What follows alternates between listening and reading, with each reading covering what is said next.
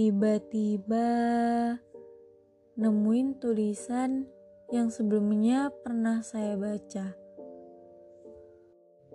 Yang inti dari isinya tuh kayak gini. Sifat dan watak asli laki-laki itu hanya diketahui oleh istrinya. Dulu waktu pertama kali baca biasa aja. Tapi setelah kejadian yang pernah menimpa saya, saya jadi ngerti ternyata bener ya. Dan yang bikin repot, udah salah, terus bukannya sadar dan berubah, malah bohong dan playing victim di depan keluarganya. Makin heran lagi didukung malahan sama keluarganya. Padahal faktanya itu ada yang tahu juga kejadian aslinya itu kayak apa. Awalnya namanya juga perempuan, pasti berusaha untuk bertahan karena melihat keluarga, orang tua, demi nama baik orang tua. Tapi makin lama sampai saya ada di titik kalau nggak dia saya aja deh yang mati. Karena saya merasa saya nggak akan pernah sanggup hidup selamanya dengan orang yang memiliki watak seperti itu. Saya masih coba lagi nih untuk berpikir ulang Oh, mungkin nanti kalau udah punya anak berubah kali ya. Perempuan itu emang suka lupa bahwa tidak ada orang yang akan benar-benar berubah. Pilihannya cuma dua, terima atau tinggalkan. Dan setelah saya positif hamil, apakah dia akan berubah? Oh, ternyata tidak. Justru semakin parah. Dari awal, saya selalu berusaha untuk mengajak bicara, mencari solusi, Tapi yang saya dapatkan justru sebaliknya. Solusi yang saya berikan selalu ditolak. Saya makin ditekan dan dituduh sebagai istri pembangkang yang tidak taat dan tidak patuh pada suami. Karena mau dia, apa pun yang dimintanya itu harus diikutin. Walaupun faktanya dia belum bisa memuliakan istrinya. Berulang kali, lagi dan lagi. Saya masih saja berusaha, meskipun setiap kali membicarakan ini, kepala saya terasa pusing, perut kram, rasa mual yang tak tertahankan, pinggang nyeri, kaki dan tangan saya pun gemetar serta berkeringat. Di saat-saat seperti itu, yang ada di pikiran saya cuma anak. Anak di kandungan saya gimana? Saya takut kehilangan. Saya takut keguguran.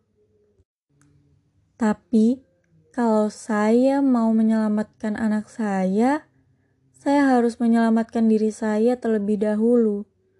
Karena apa pun yang saya rasakan, pasti anak saya juga merasakan. Seperti di ujung jalan, yang di depannya adalah jurang. Pilihan terburuk dari yang paling buruk. Saya tetap izin dan diantar pulang ke rumah orang tua dalam keadaan yang hancur.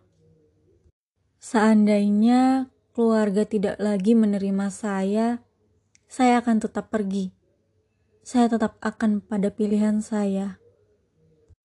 Sejak itu, saya masih hidup, tapi rasa sudah mati. Tidak ada wanita mana pun yang mau mengalami ini, terlebih lagi dalam keadaan hamil sebagaimana ibu hamil yang ingin diperhatikan, mendapat kasih sayang, pengertian, penjagaan, perlindungan, tanggung jawab seorang suami. Tapi saya tidak pernah mendapatkan itu. Kembali lagi, saya nggak boleh lupa. Gimana anak saya yang selama ini tidak pernah ditanyakan keadaannya. Ternyata keadilan juga tidak berpihak pada anak saya. Hingga kesepakatan berpisah akhirnya dibuat di hadapan keluarga kedua belah pihak.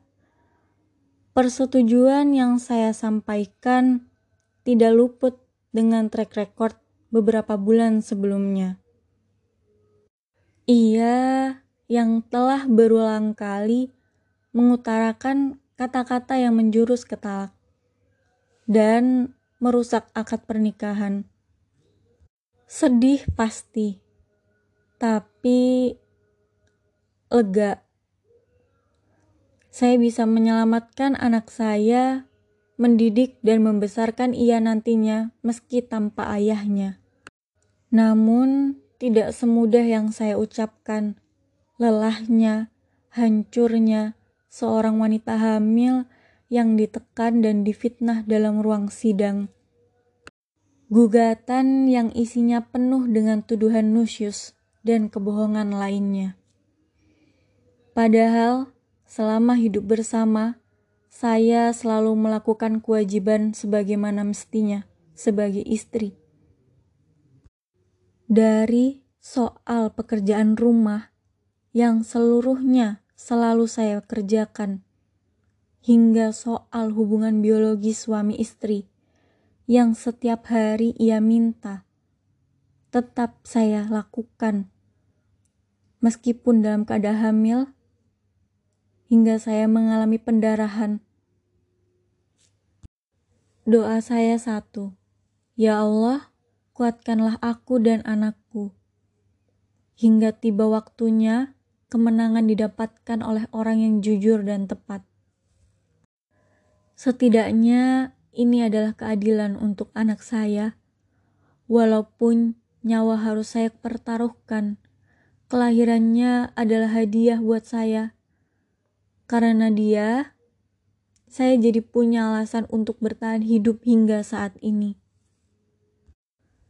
kesusahan, kehancuran yang saya terima hingga saya merasa seperti sampah akan selalu berubah jadi bahagia setiap kali melihat bayi mungil ini tersenyum.